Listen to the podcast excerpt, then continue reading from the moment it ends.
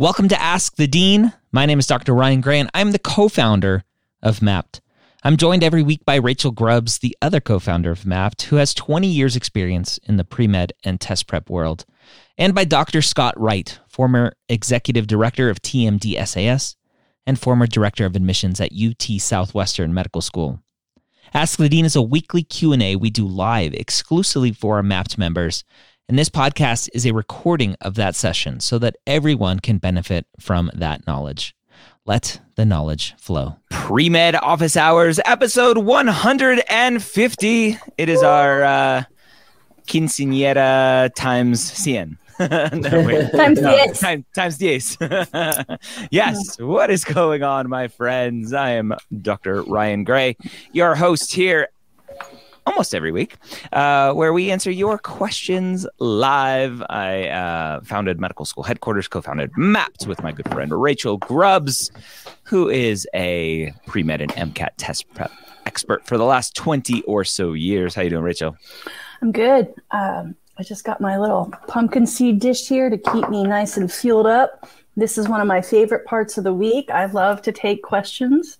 Uh, so, yeah, excited to be here and excited uh, to have the original gang. I mean, I love all our combinations. I love the way pre med office hours sort of keeps it in the mix, but we three are the ones who started back when it was Ask the Dean. Yes, it was. Dr. Scott Wright, speaking of the dean, the man, the myth, the legend himself, keep calm. I'm a chaplain. You have been ordained, sir. yes. Congratulations. Yeah, thank you very much. Lots of hard Thank work. you. The Uh, Reverend yes. Dr. Scott Wright. Thank you. Thank you. um, so, if any of you need a little prayer over your MCAT test prep, your, your MCAT score, uh, your application, Just in 1995 to. Just, uh, 1995 to 123 Anywhere Street, Austin, Yeah. Texas.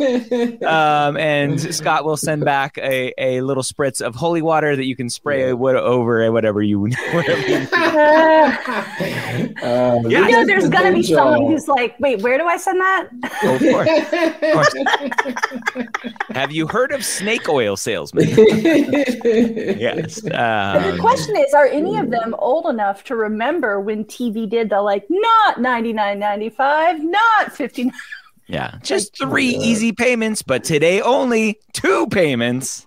Yeah. That's how you do it. Uh, Yeah. yeah, I, I love. Have you have you guys heard of this? And then we'll we'll get into questions. Um, there was ba- back when classified ads were a thing and mail order was a thing. There was this this solar powered dryer for like twenty five dollars, and people were like, "What? That's so cheap! A It's a dryer that's clothesline. solar powered." they would mail their twenty five bucks in, and they had to get a clothesline in the mail. Sorry, I ruined your punchline. I just immediately was like, I know where that's going. That's hilarious. Yeah, I'm like, it's, no lies told here. Yeah. we forget how rare dryers are. Like lots of fully developed countries still that- just yeah. do washers and then clotheslines, where you know Yeah. Americans are like, "What outside where the dirt is?" Yeah. You know? No, we we want to contribute microplastics to the ocean. Let's Yes. dry it. Right. Anyway, on a brighter note, we are here to answer your pre med questions. Dr. Scott Wright, former director of admissions at UT Southwestern, retired executive director of TMDSAS, myself, who talks to lots of deans and directors of admissions, as well as Rachel. Um, something uh, I'll, I'll mention a few things right off the top. We'll, we'll get our announcements out of the way. October 6th through 8th, mappdcon.com. It's our first in person conference. We have uh, several medical schools signed up to exhibit. We have lots of deans and directors for a DO admissions panel, an MD admissions panel, a PA admissions panel. It's going to be a full pre health conference. Um, we have podiatric medical schools and societies. They're going to be there. We have we have it all. So come hang out with us, Baltimore, Maryland, uh, October 6th through 8th. That's at mappdcon.com. If we can get a banner up there, we go. Um, go check it out. We have early bird stuff going on now, early bird Yeah. pricing. I want to do- chime in. Oh, sorry, go ahead. Go ahead. I was going to say a lot of people have asked about like, oh, Baltimore. I don't know that city very well. The hotel we've chosen is in the Inner Harbor. It's right in the small downtown area. It is super beautiful because it's right by the water. Um, if you're a baseball fan, it's right by the Orioles Stadium by Camden Yards, which we checked, and they are supposed to be away, but it's like right at the end of the regular season, starting to get into playoffs, so it could be an exciting time. Um, Like if you don't know Baltimore, it's I mean it's a great city, but it's a really really lovely part of the city that we're going to be in. Mm-hmm. So wanted to chime in with that. Um, there are a few things we we have tickets. Tickets are available. We have a few sessions that are very limited in terms of mm-hmm. tickets. If you want to come hang out with me for whatever reason, we have a breakfast on Sunday with me. Uh, we have an MMI event on Sunday as well. Those tickets are limited. We have um, uh, what else? We, we have lots of things. Go go check it out. It'll be fun. Um, and then there are lots of students who want to potentially work with us one on one. Our schedules have been jam packed. We have uh, two and a half advisors, kind of two full time advisors, one part time advisor. We are hiring new people. Uh, former director of admissions, and uh, for for one of those hires, a current uh, admissions officer at a very fancy school in California mm-hmm. that I will not name. Uh, so go go check it out. She's she's joining us next month. Um, so yeah, so if you're looking for some one-on-one help, we have uh, lots of lots of fun options for you yep. at medicalschoolhq.net slash advising. And with that said, enough chatting. Let's start answering some questions. Yes. JB asks, just received a 500. The full length average was a 501, so right there. Uh, is a June 29th retake too late? I really want to apply the cycle and otherwise have a solid app 384 cumulative, 750 clinical hours, etc., and write using Dr. Gray's methods. Oh, that's a huge mistake. Rachel, June June 29th. Is it too late? Meh. I mean, I don't think it's ideal but we often talk in applications about what is ideal, what is acceptable, what is not acceptable. If you take it June 29th, you're going to get your score back in late July. Assuming that you you say you are you that you really want to apply and otherwise have a solid app, right? So I see great grades, I see plenty of clinical, hopefully it's not just hours, but meaningful. You say write using Dr. Gray's method. I guess what I want to question is that means have been writing right? Because the great challenge I think with taking the MCAT in late June is that I still want you to try to get your primary in early. And I would still want you to be pre writing secondaries in June while you're doing MCAT prep so that when you get secondaries in late June, early July, you can still turn them around promptly. So, you know, it, it's not ideal. Ideal would be no later than late May. I mean, really, to me, ideal is January or March. But I wouldn't say it's too late. Um, you know, I think the question is, you're scoring around the same places you did your practice tests. So, what are you going to, going to do differently? What's going to happen in the next six weeks that's going to push your score up? So, you just have to really reflect. And I mean, I don't, I don't want to say that's your peak score, but everyone reaches their own personal peak. So, is that the best you can do, or are there things in your prep that we're missing, or we're not in depth enough that you could do better? And can you make those changes while also continuing the application process on the ideal timeline? Yep, yep. We have a question from D. Helene. How do you study for Preview and Casper? I've never heard of Preview, and I'm vaguely familiar with Casper. So Casper with an E, Casper, our friendly ghost. Dr. Scott writes these um, these situational judgment tests are something that scare students because they're they're new. It's not something typically that you go through grade school and high school and and college, and you're you're not taking situational judgment tests every day um, for your exams. If if you were just on the street and somebody says, "Hey, what's Preview and Casper?" How would you respond? Well, the first thing I would say is get out your phone and Google it and read on the websites what they're all about, and because mm-hmm. they describe to you what they are you know, I, I and I, am not trying to be snarky or anything, D. Helene, but the way that you get beyond vaguely familiar with Casper is you go to the Casper website and you read what it says and you understand at least the basics of what the test is all about, what it's testing, uh, etc. So, you know, I think that's the first step. Uh, once you're, you know, once you get familiar with that, I think you'll see that there's not a whole lot of prep that you can do. There's some practice things on the Casper website, for example, where you can practice, uh, you know, uh, that they'll have some sample prompts and and stuff like that that you can kind of go through and see what it's all about. Uh, the two tests are very different. Uh, they are both situational judgment tests, but one is a um, multiple choice uh, objective kind of exam, and the other is a free response exam. And uh, so they're very different in that way, but they're attempting to get at the same sort of uh, information uh, from uh, from the applicant, and, and that's how how you would behave in certain uh, situations. Hence, situational judgment test. There you go. That is it. And you can go to our YouTube channel and mm-hmm. look at MappdCon 2022. I had both the AAMC, uh, a rep for preview, and Dr. Kelly Dore, one of the co-creators of Casper. I had both of them uh, l- live, um, not in person, but just live, and we had a conversation about the two tests and um, similarities, differences, etc. Mm-hmm.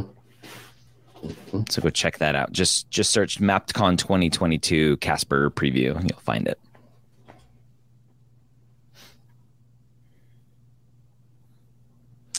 Andrew asks There's some confusing info about whether rehabilitation techs are considered clinical experience. What are some key points that your job needs to cover for it to be considered clinical?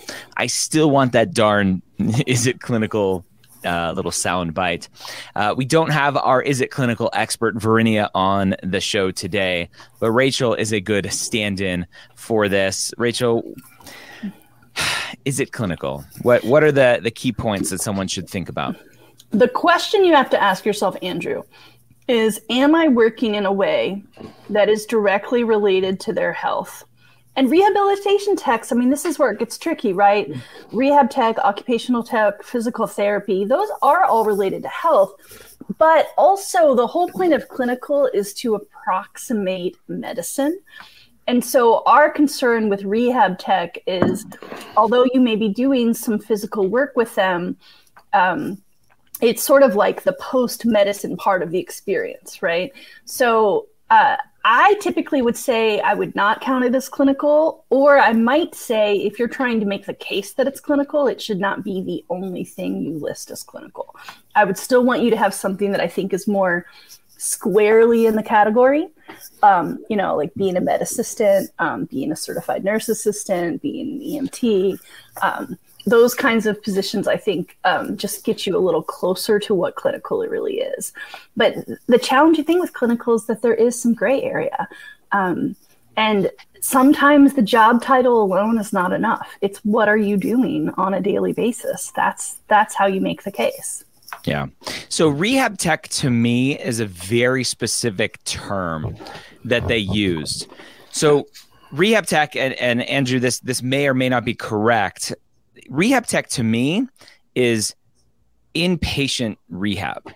Like you are working with the inpatient physical therapist, taking someone who's post op, dragging them out of their bed, and walking them around the hospital floor to me, that's very different environment and patient population than a PT aid, which is basically the same thing, but the the environment differentiates the um, the title, where you're in an outpatient PT office and helping someone with their post-op rehab or injury rehab or whatever.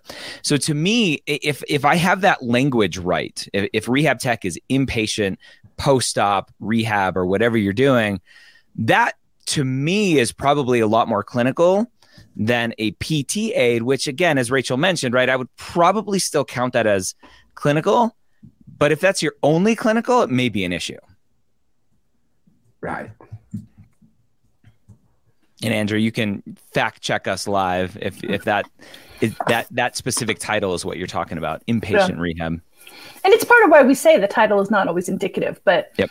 um, yeah, this stuff is gray. There's some subjectivity to it. All right, I don't see a comment coming in from Andrew yet, but maybe he's thinking or typing. We can always circle back. Um, Sarah, does submitting primary applications in the first two weeks of June considered late? No, people, come on. Last two weeks of June, you're not considered late either.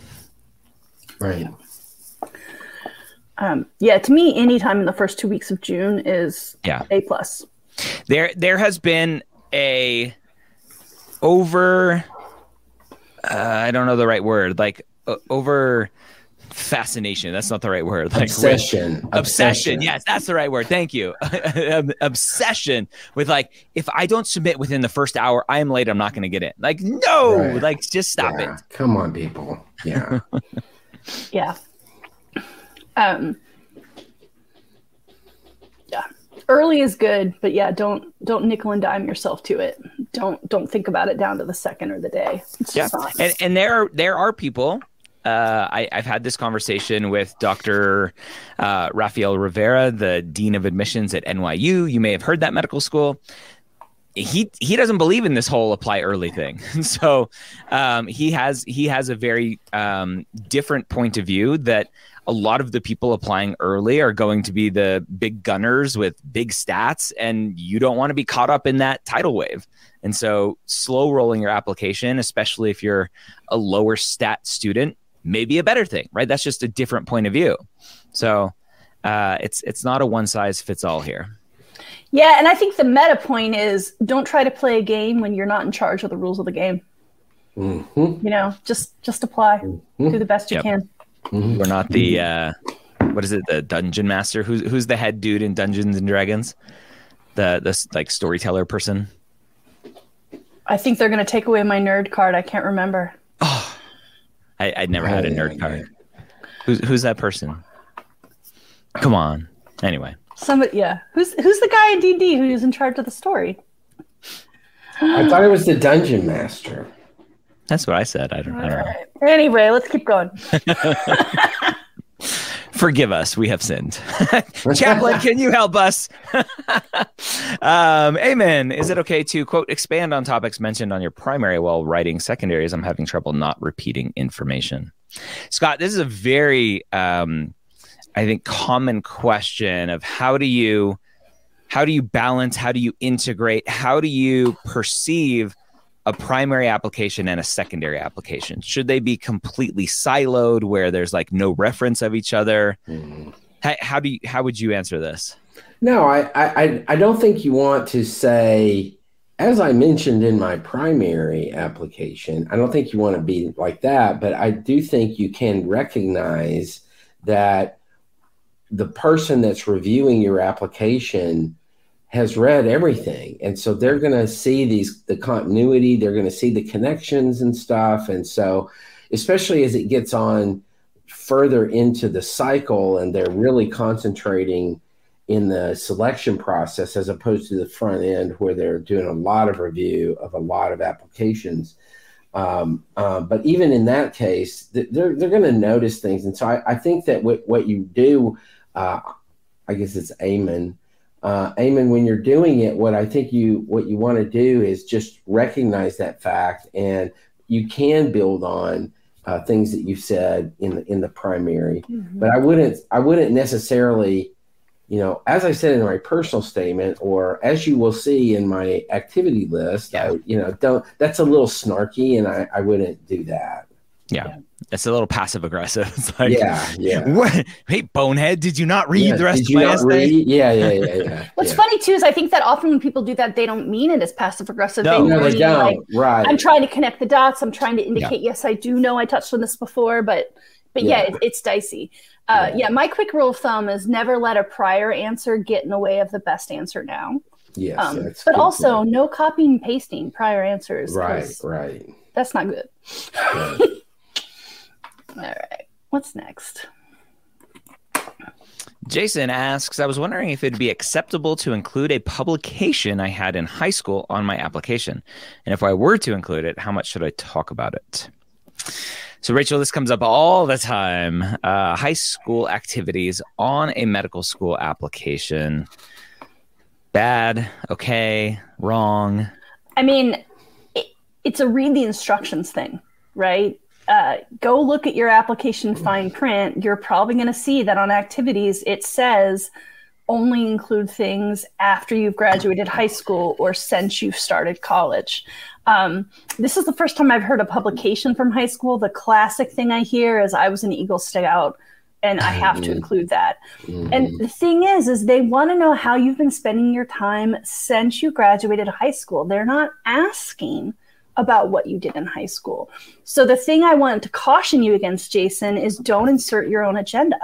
Um, is it going to be acceptable ever? Yeah, maybe, because maybe at some point in your secondary, you're going to get a question about like, is there an accomplishment you're really proud of that you haven't had a chance to share? Um, I don't know what this publication was. Was it instrumental to your why medicine? It's possible that it actually shows up in your personal statement. I mean, probably, probably not, but maybe. Um, but if you're asking specifically about activities, I just think it's it's so tempting to think I have this thing I really want to tell them they didn't ask, so I'm going to put it here. But what you risk is maybe you're going to impress them, or they're maybe they're going to go, "Why would I with Jason at my med school? He can't even follow simple instructions about a timeline." So I just would be very, very careful about reading the fine print and following it. Yeah, I mean, I, I'm reading the fine print on AMCAS, which is why this is always a, a dicey question. I don't think it specifically says like It's can't include high school. It- it's, it's just not. a rule of thumb that everyone Yeah. follows. Now, I will say that the TMDSAS application specifically states it, Yep. but I was looking the other day for at, through AMCAS, and it's all just this undercurrent of this is what you do, but there's not a specific place that it says it. And so I, I think that what Jason, what you should do is if you want to include that one publication, then you know you you go for it if you want to do that but you have to have a certain sort of degree of understanding of what you're trying to accomplish by that and just don't wholesale include everything you did in high school if there's one if you're going to include that for a specific reason that it, it really encouraged you to do research and so you got involved in research in college and you know blah blah blah then I, I would say okay you know that's fine. But you know what what our problem is is when people want to you know go back to middle school and talk about you know i volunteered at the food kitchen in middle school and i did that all through high school too. And you know you know that that's not uh, Yeah. Yeah, it's a classic pitfall in admissions. Um, it's the plight of the former gifted child, right? I mean, I was just joking with someone about this the other day. Uh, you know, in first grade, I could do multiplication, so I was like one of the top three kids in my class in math. But by high school, I was in math classes with tons of people who could do way cooler stuff than me, right? Like, as you get into more competitive groups, your past matters less because now you're not comparing yourself to everyone who is in high school. You're only comparing yourself to other people who are pre med, um, Right. and and so I just think you want to be very careful, right? Like, um, again, this this might be I think like Scott said, if it's relevant to your journey, it's fine. But what you don't want it to be is like when I ask a parent, "Hey, how's your kid's GPA?" and they say, "Well, in high school their GPA was," and I was like, "Man, is that code for I'm a helicopter parent?" And the kid never figured out how to master college yeah right? yeah So like make sure that you're not redirecting them to high school because you're trying to make up for something you think is missing in college because they will see right through it because it happens a lot. And I'm not accusing you of that, Jason. I don't know you. I'm just saying beware that that's a thing that adcoms are wary of. hmm Yeah. So so we just mentioned right. Uh, the general rule of thumb for for all three applications is anything after high school. Mm-hmm. AMCAS doesn't say anything. TMDSAS says no high school, and then AACOMAS says. Eh, if it's relevant to your application, you could potentially put it on, but we recommend focusing on the last 10 years and at the college level and more. Yeah. So all three application services say something different, which is why we say the general rule of thumb. yes yes So anyway, thought I'd bring Yeah. that up. yeah there you go Good question, Jason. good luck jason Yeah. Albert asks, just got my fourth MCAT score back. 44, 490, 49, 493. Genuinely confused on how to proceed forward. Is there any suggestions? I've used the br- blueprint course, Jack Westin, and private tutoring. I saw Albert's question in the Facebook group. Uh, yeah, I was just gonna say this is our friend Albert. Yeah, we Yeah. know, we know this Albert. What a bummer. I'm so sorry. Yeah.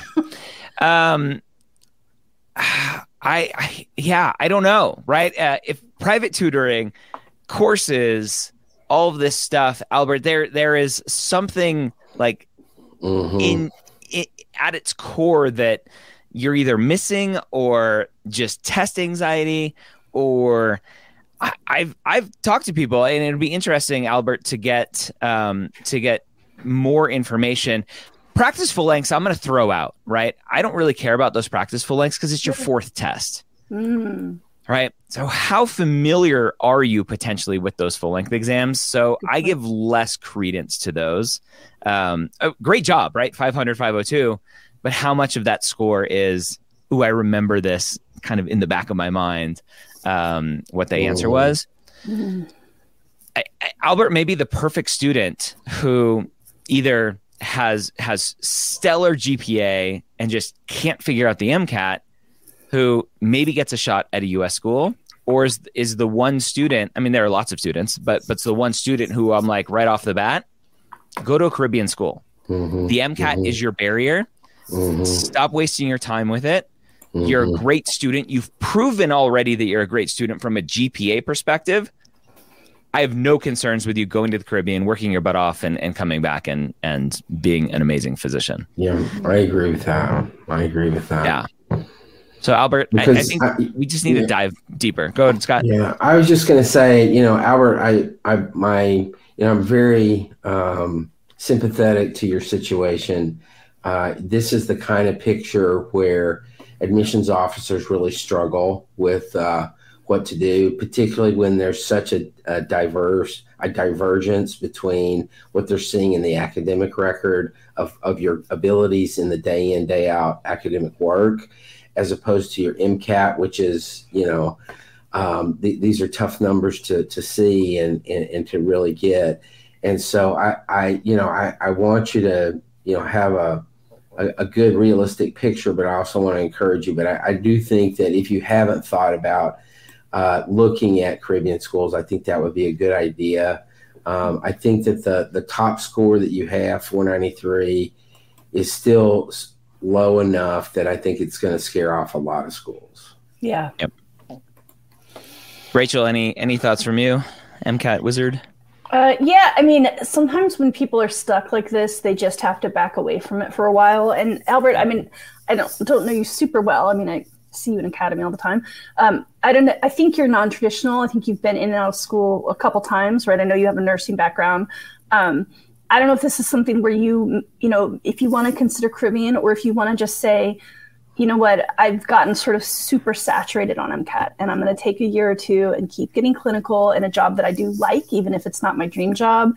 Just give myself a break from school and then come back. It can be harder to come back, right? Once you get out of study habits, it's hard to get in them. But also, I do worry that, yeah, you've just like, your brain is so full of MCAT that it's just, I'm sure there's a more um, eloquent way to say this, but your brain is going, I can't even.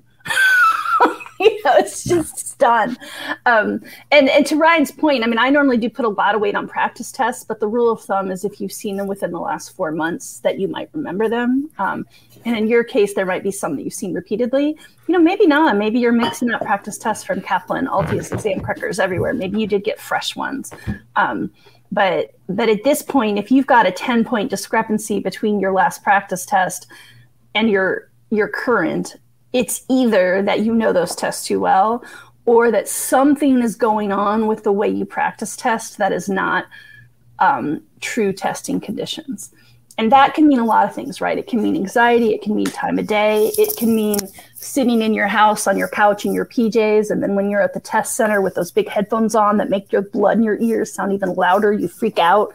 A lot of people have said that, that those headphones are like they can be wonderful for certain people, or they can really make you aware of how hard, fast your heart is beating, and that just feeds your anxiety. I know that seems like a small detail. None of that replaces prep. I'm just saying, like, something's happening on test day where you're not putting it all together. And I think you have to back up a step and think, do I need a break? Do I need to talk to an educational psychologist? Or, mm-hmm. like the guys have said, do you just mm-hmm. need to mm-hmm. say, I can be a doctor, but without the MCAT or without a great MCAT? So I got to mm-hmm. consider other routes. Mm-hmm. Yeah, and so that that last point you made, right? I could be a doctor without the MCAT. Not not technically without the MCAT. You've already taken it four times. Yeah. But is there an SMP program potentially out there that has linkage where you don't have to take the MCAT? You may want to research that. Yeah. Um, but yeah, I, I, think the the fastest, cheapest way move, way forward is just cutting cutting bait and going. I'm out. I'm going to the Caribbean, which again is the Caribbean is is perfect for the perfect student. And Albert, it may be you uh, without knowing all the other details. So if you want to have that conversation, let, let's have that conversation. Yeah. Well, bless you, uh, Albert. We we uh, we uh, really, um, you know, we we uh, care about what's happening to you. And yeah, yeah. I mean, like just from your demeanor, I'm always excited about the idea of you as a future physician, just because when yeah. you contribute to the class, you're so kind and constructive, right? So like you have a lot of the personal attributes I want in my physicians. Mm-hmm. And also I appreciate you being brave because a lot of people stigmatize scores, right? And I think you're smart enough to know that these scores don't define you.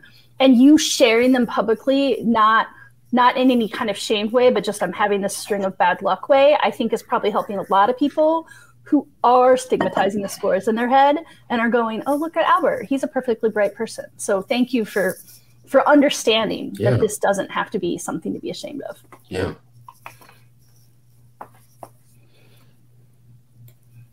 What's next? Sesavat. Uh, is seven rec letters too many letters? I don't know. if the med school has a maximum of six, then seven is too many right? So just go by each school, see what they recommend, uh, and send send what you send. That Scott, this is where more is not necessarily good. Um, mm-hmm. I've been reviewing uh, because we have my LORs built into uh, Mappd now, and students can request letters right from their Mappd account, store them mm-hmm. in their Mappd account, and then send them to the application services with an asterisk of not TMDSAS for the 2023 2024 cycle.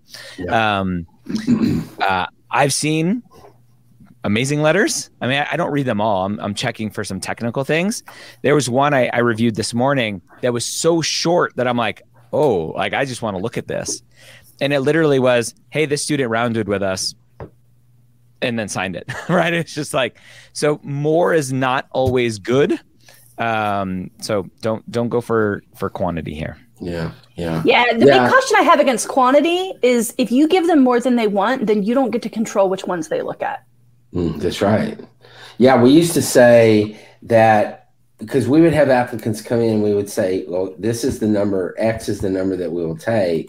And, and the question was how, you know, if I have more than that, will you choose the best ones? And we're like, no, we're going to choose the first ones that came in up yep. until X. And after that, that's all. That's, that's, you're done. yes. Yeah. As I mean, if you're having those doubts, then I think, and, and Sice about this may not be you, but just because it's relevant, if you're having those doubts on which are going to be stronger, then you need to work on your confrontation skills. You need to yeah. learn how to peacefully, kindly, neutrally say, I am looking for a letter of recommendation writer who can give me a very strong letter of recommendation. Is that you? And then allow them the graceful out to say, Hey, I wish you the best, but I might not know you well enough to write you a really strong letter. Yeah. You know? Yeah, that's right. And students are so afraid to do that, but I think so you have to you have to, you know, you have to put yourself out there and, and just go for it. Yeah. Yeah, it's almost like I mean you guys know I love analogies and metaphors. I would never get to the altar and ask someone to marry me. Right? Yeah. Like if they're going to say no, find out as soon as possible. Don't wait till it's going to be in front of people that you're watching. Mm-hmm. like, take that no as a huge blessing they are gracing you by saying, I'm going to give you a chance to go find a better letter. Yeah. Yeah. Scott, when, when you said, hey, we're going to take the first X number and then the rest, like all I could picture was Porky Pig going, that's all, folks. uh, do people even know Porky Pig anymore? Gotta, gotta date yourself there. They didn't grow right. up in the 80s. Nope. so good. all right. What's next? Jack or Jake, Jake, uh, would it look bad to med school admissions committees if I'm leaving pharmacy school for med school? Ooh, I love this question. Mm-hmm. Comes up a lot, uh, whether mm-hmm. it's someone who's in pharmacy school, leaving PA school, leaving in a master's or a PhD level education. Mm-hmm. They thought, oh, I'm mm-hmm. going to go be a researcher. and then halfway through their their program, they're like, "Uh oh, I made a mistake." Rachel, is this bad or is this good? It's like, hey, I've made a decision. I'm putting my my kind of foot in the ground and pivoting. You should you should look highly at that. I don't know. Um, I think it's a case by case thing, mm-hmm. right? Because on the one's one hand, are you a flight risk, right? Mm. And, and, Jake, Jack, I'm not saying this is you, but I I have helped people before who literally told me dentistry one day and med the next, and I was just like, I don't, I, I need you to like put some more reflection into this. It can't just be I'm going to keep throwing spaghetti at the wall until I find something that sticks, right? So I think that's the risk that it might look like that. But if you can make a really good case for it of like pharmacy school is part of my journey to med school here's what I learned without disparaging your school or the pharmacy career, right? And this is common, right? We see a lot of nurse to med too. It's absolutely possible. But you don't want to focus on what you didn't like about the first choice. What you want to focus on is here's what I realized is better. Mm-hmm. But I think it could be done in a way that it's seen as a neutral or positive. Um, so would it look bad? Well, the med school admissions committee is not a monolith. It's not just one big rock that thinks all the same right? There's going to be different schools and different admission committee matters, but I think a lot of it is going to be how you position it and the case that you make. Well, and the other thing I would say is what's the alternative, Jake or Jack? Right. Yeah. You know, if you're in pharmacy school and you want to leave, you want to go to med- medical school instead. It, it, okay, if it looks bad, it looks bad. What's the alternative? You can't. I mean, it is what it is. So I understand you wanting to know how's this going to look, but I agree with what everybody said. It's going to be how you describe your journey uh, as to how that's going to be interpreted by the by the admissions committees and the reviewers. And so I, I think that you have to make a good case for yourself and and make it clear why why you went to pharmacy school in the first place, and then how things have changed for you and why you're doing this. And as long as you do that in a in a in a in a compelling way, then then that's what you want to do. But the, the there is no alternative. The, uh, the only alternative is then you don't apply to medical school, and, and that doesn't say that yeah. doesn't seem like what you want to do. I love asking that question. Like, what, what are you going to do differently? Like, you can't yeah, change right. what yeah. has been. Yeah. Uh, so yeah, yeah. Yeah, and if it's not the career for you, like, don't um, what's that expression? Yeah, don't spite your nose. Don't cut off your nose to spite your own face. Yeah. Right. If pharmacy is not the career for you, don't stay in it just to prove a point. Yeah, right. But prove a point, and uh, it is known as the sunk cost fallacy. A lot of yes. people are like, "I've already spent X number of dollars. I might as well just get my degree."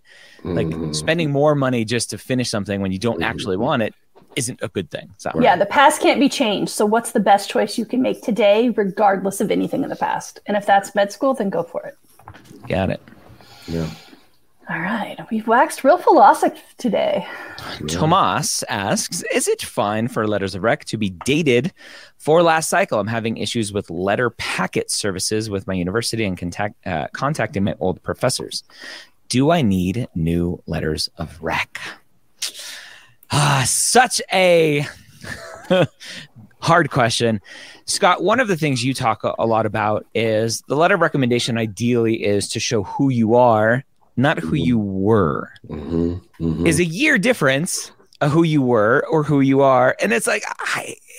Can... Well, I I think in my view, what what this says, if if you have an old letter, it really says to the reviewer who doesn't know the circumstances of why you why the letter is an old letter, is does is the question is does this person not like them anymore? Can they, mm-hmm. you know, has something changed so that you can't get a new letter from them, or, you know, what's what's going on with the relate in, in the relationship between you and that letter writer that is making it where you can't get an updated letter, yep. and you don't want to necessarily let the uh, advisor, uh, I mean, let the uh, reviewer at the medical school level, um, ha- you know, make that have to assume about that.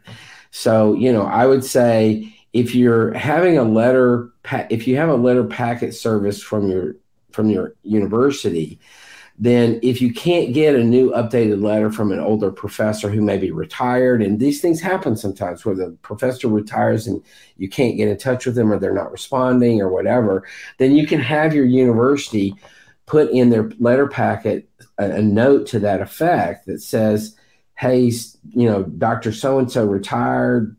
He's off the grid. We, you know, we can't find him. So this letter's not able to be updated, but you know, whatever. So, you know, consider that. You know, talk to your university about that if, if that's the case with you. Um, so just think about it. But I, I think in general, we want to see uh, letters that have the, the year date of the year of application. Yep. yep. Yeah, I even I I've seen one so far that I that I noticed. Again, I'm the one reviewing all of the letters of recommendations coming in and QAing them for my LORs, uh, which is our letter recommendation service built into Mappd Pro. Uh, there was one that was dated 2022, and so it it met all of the criteria. Right, it was on letterhead and dated and and had a signature and contact information. So I approved it, and I was also able to send a, a quick note to the student that was also that just said, "Hey." Uh, the letter's great uh, from a, a, technical standpoint. Again, subjectivity I'm not looking at. Um, but it's dated 2022. Ideally, these are dated the year you apply. If you can, go ahead and get a new letter. And the student was like, "Oh my gosh, thank you so much! I didn't know that was a thing," and then got a new letter. So yep. it's awesome. Yeah, we can we can hopefully help some students. Chris, hello, Dr. Gray and Scott and Rachel. um, I, I just graduated from high school. One of my biggest worries when applying to medical school is getting shadowing. How would you recommend I get it? Rachel. Yeah. Chris is on a mission graduating yeah. high school. He's ready to get after it. Yeah, I love these questions. So, Chris, first of all, I commend you. Congratulations on graduating from high school, and I commend you for uh, for planning ahead like this. I love to talk to early pre meds. Shadowing can be really hard to get. It's like annoyingly frustrating that it's this thing that you're all expected to do, and yet most schools don't offer shadowing as part of the pre med track. There are a few that do, um, but most don't. Um, I sometimes think that maybe physicians, as part of their continuing education, should prove that they're allowing a certain number of shadowing hours for students, right? Like they all had to get shadowing to get there. Why aren't they all giving shadowing opportunities? But you know, until those dreams become a reality, a lot of it for you is just going to be knocking on as many doors and making as many cold calls as possible. Um, you might have to make yourself a little script. You know, my name is this. I'm a pre med at this school. I'd love to come and shadow your physicians. You know, can I talk to your office manager? The big thing I would say is don't just try hospitals and clinics. That's what I hear a lot of is like, especially post COVID. Oh, the hospital near me isn't allowing any volunteers or shadowing anymore. Okay, so what else did you try? And they just like give me like saucer eyes. Like, you may have a lot of trouble getting shadowing at hospitals and clinics. So you might have to think more creatively. Think about, you know, urgent care, think about private practices. Definitely think about um, places like nursing homes and hospice. That's also a great place to get volunteer work, right? So you could potentially go get some volunteer clinical there. And then as you're getting into those opportunities, see if there's physicians around that will let you shadow them. So you mm-hmm. may be cold calling just for shadowing, or you may be looking for paid or volunteer clinical opportunities. And then as you find them, you can start to make connections with the physicians on site and say, hey, when I'm not on the clock for my regular shift, can I come back and shadow you a little? Mm-hmm. Um, but you're going to get a lot of no's before you get a yes. So mm-hmm. don't be discouraged and search far and wide. Mm-hmm. Yep. Good luck, Chris. Yeah. Uh, yeah, I, I think one of my aspirational things is to bring back slash finally launch uh, a service that we had tried several years ago before before Mappd even started was yep. a, a, platform I created called fine Shadowing. It was actually a pre med student who uh, developed it for me, and I had a, a, very small team at that point. Again, it was just me and, and a very small team surrounding me, and it was very hard to find physicians to to come onto the platform to say yes i will allow students to shadow me and the way we set it up was to protect the the physician um, as much as possible but that's definitely something as we continue to grow and have more resources um, to put towards those things I, I think it would be a mm-hmm. huge um, game changer for students Mm-hmm. Yeah, it's mm-hmm. definitely in our long term plan. Yeah, in the meantime, Chris, I guess the one other thing I didn't mention is go get yourself HIPAA certified. You can Google Red Cross HIPAA certification because one of the biggest objections you're going to get is we can't because of HIPAA. So make sure that they know that if you're in the room with patients, that you understand how to observe those privacy laws. Yeah, you get HIPAAified. HIPAAified. Cool. Taylor, does a do it yourself postbac at a community college look bad to ADCOMS? I cannot afford to not work a full time job, and the local university does not work with my full time job. The local CC does. Scott, this is one of those what's the alternative questions, right? Do you either do a postbac um, the way you can do a postbac, or you don't do a postbac and you don't go to med school, potentially? Well, yes, I, I agree with that. I, however, um, I think if the reason you're doing a postbac is because of grade problems in college, if, if you have if that's the reason why you're doing it, doing it at a community college is not going to get you where you want to go. Um, I, I, would prefer you do online, something online that you can work with your schedule. There are online science courses that you can take through reputable uh, online instruction uh, institutions. Uh, like, you know, uh, Cal Berkeley has a pretty big uh, offering of stuff. Harvard Extension does it as well.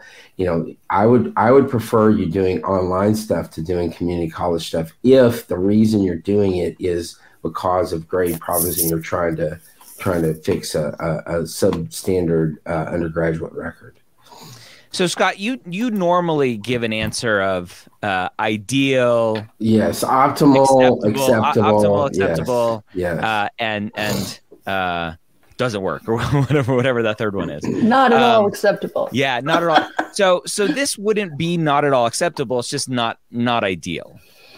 I would what? say it's in the gray area between not ideal and not acceptable. I I, I just don't okay. I just don't think that if, if you did substandard work in in in college or didn't have any science work at all in college and you're doing a post bac then doing it at, at a community college and, and i'm not i'm not trying to be mean to community college and stuff. I just say i'm just saying that in terms of the way admissions committees are going to view it it's not going to give them the information they want and need.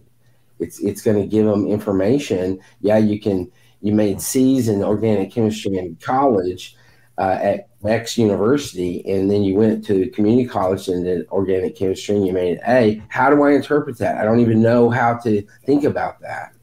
Um, so yeah. I, I, would say it's it's a tough call, and, and I Taylor, I get the situation that you're in in terms of full time work and in local university and, and all of that, but I think you have to be creative I think you may have to do courses from a number of different institutions if you can do some online stuff and and uh, and, and, piece together a, a, a, DIY program. I would prefer to see that than uh, community college work that that uh, I wouldn't know really what that meant in terms of how to interpret it. Yeah, I, I will just go publicly and say I hate the fact that there's that stigma against community colleges. I get it. I totally get it. And, and I'm not I'm not espousing that. I'm not saying yeah. that that's the, the the way it should be. I'm just saying what reality is. And some medical schools may be willing to sort of look over that and sort of, you know, kind of, you know, work with it and and and and look at a variety of other things to understand better. But I think it with with schools where they get thousands and thousands and thousands of applications, it's too easy for them to just say, you know what, we've got so many other candidates. This is super messy and complicated. I, am I'm just not going to go there. So, do you see it as less problematic if they start in community college and then go to a four year? Like, is yes. that a situation where community college is still acceptable to you? Yes, I agree with that completely. Uh. Because what, what that says is my community college work looked like this. The, my community college GPA was 3.6 or 3.8 or whatever.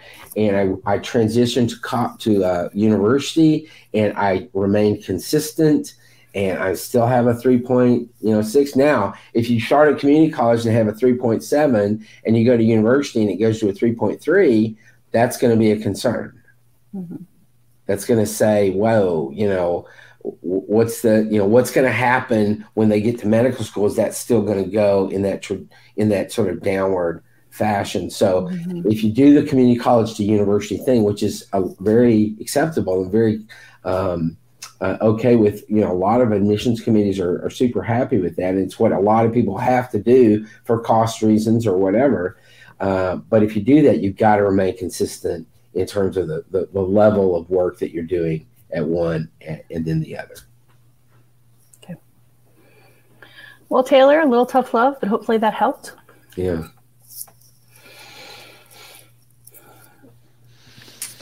Uh, Kaki, hello. Are medical shadowing hours done abroad? Are they looked at differently than those done in the US?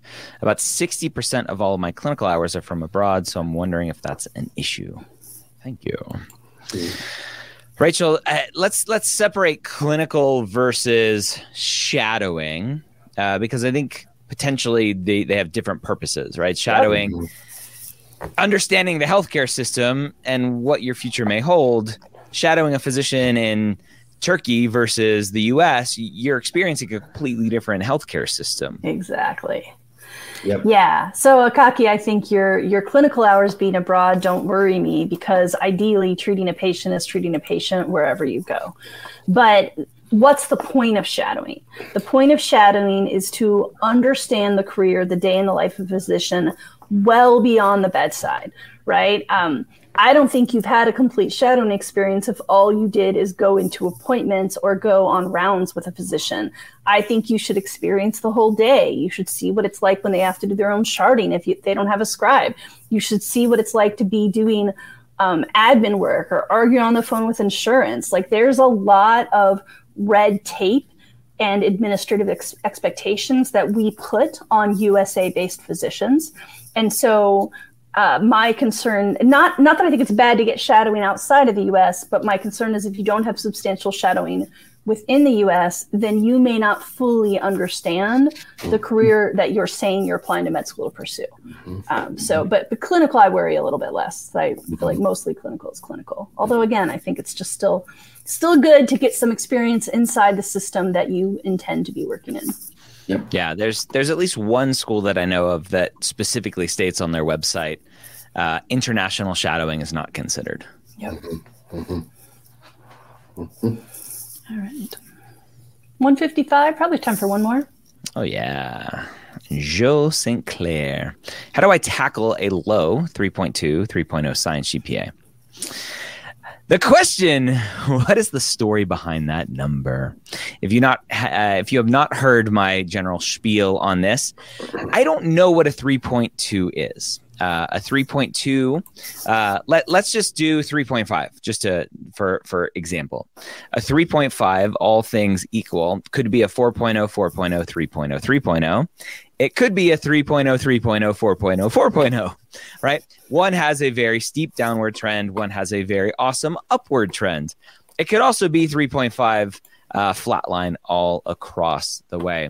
And Scott, medical schools don't just see a number, right? They get every single data point and can make decisions based on trends. Talk about that.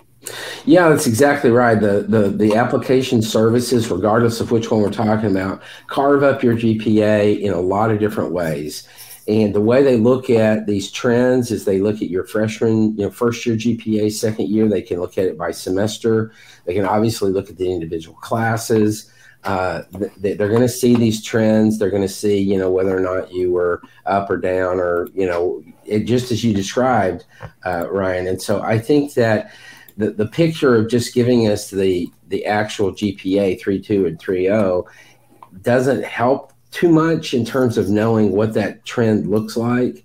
If you're if you're like a lot of people, it's kind of you know up and down and stuff like that. And so I think it, it, it you know, it, it's going to be a lot about that. So now, having said that, if you're sort of somewhat consistently a three two three zero person, let's just go down that road. If that's who you are, then uh, then you know, obviously, I would say a post bac is is what you want to be looking at.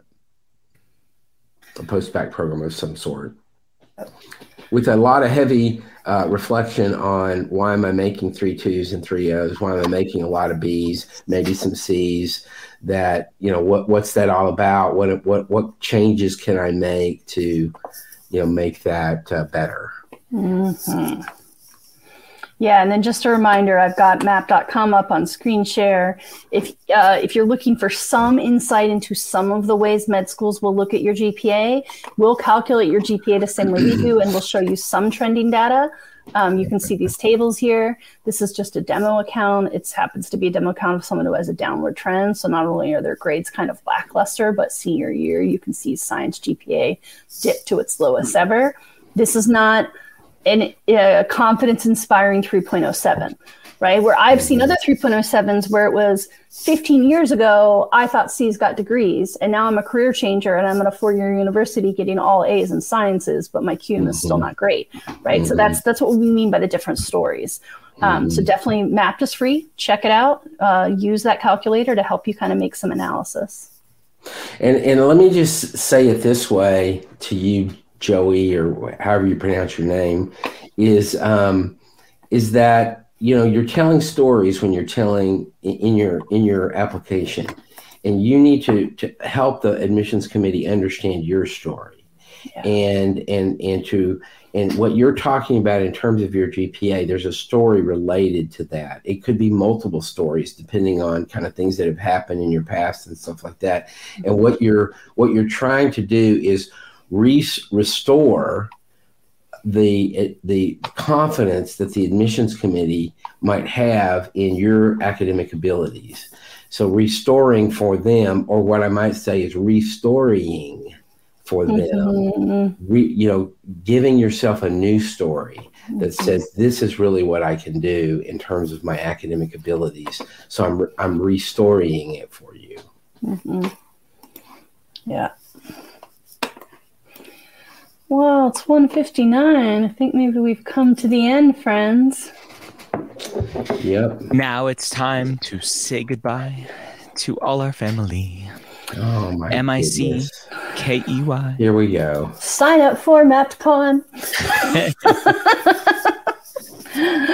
I mean, here we go. What's wrong? You don't like my little say name? It was a. I, um, I, I, I, didn't say that. it was a. It, we did a Disney musical in elementary school that I still remember to, to this day, and that was that was our our sign off for the musical. Was singing that song. Yeah, so, we anyway. did. Was it uh, Pete the Dragon? Some movie had "Candle on the Water," and we did that in sign in ASL American Sign Language, like with little glow in the dark white gloves mm-hmm. on, mm-hmm. like against nice. a black light. Man, elementary school in the 80s. nice. The the one thing I love about ASL and I would love to learn more are are like the puns that they use yeah. for things. Like milk milk is like this oh, and yeah. then this like is pasteurized milk because yeah. milk goes past your eyes. oh, dude. yeah. Yeah. It's, oh it's super goodness. fun. Anyway. Awesome, my friends. mappdcon.com. We all will be there come hang out with us, come mm-hmm. learn, come talk. More importantly, come talk to medical schools. Yes. Because the deans and directors and recruiters that are going to be there wanting to talk to you mm-hmm. to help you on your journey. So, all of these questions that you're asking us, you can go straight to the medical schools who mm-hmm. are there tabling and exhibiting and wanting to meet with you. Yeah. mappdcon.com, October 6th through 8th in Baltimore. Mm-hmm. Have a wonderful day. Bye bye. This is Dr. Gray again, closing out. I hope you learned something from our session today.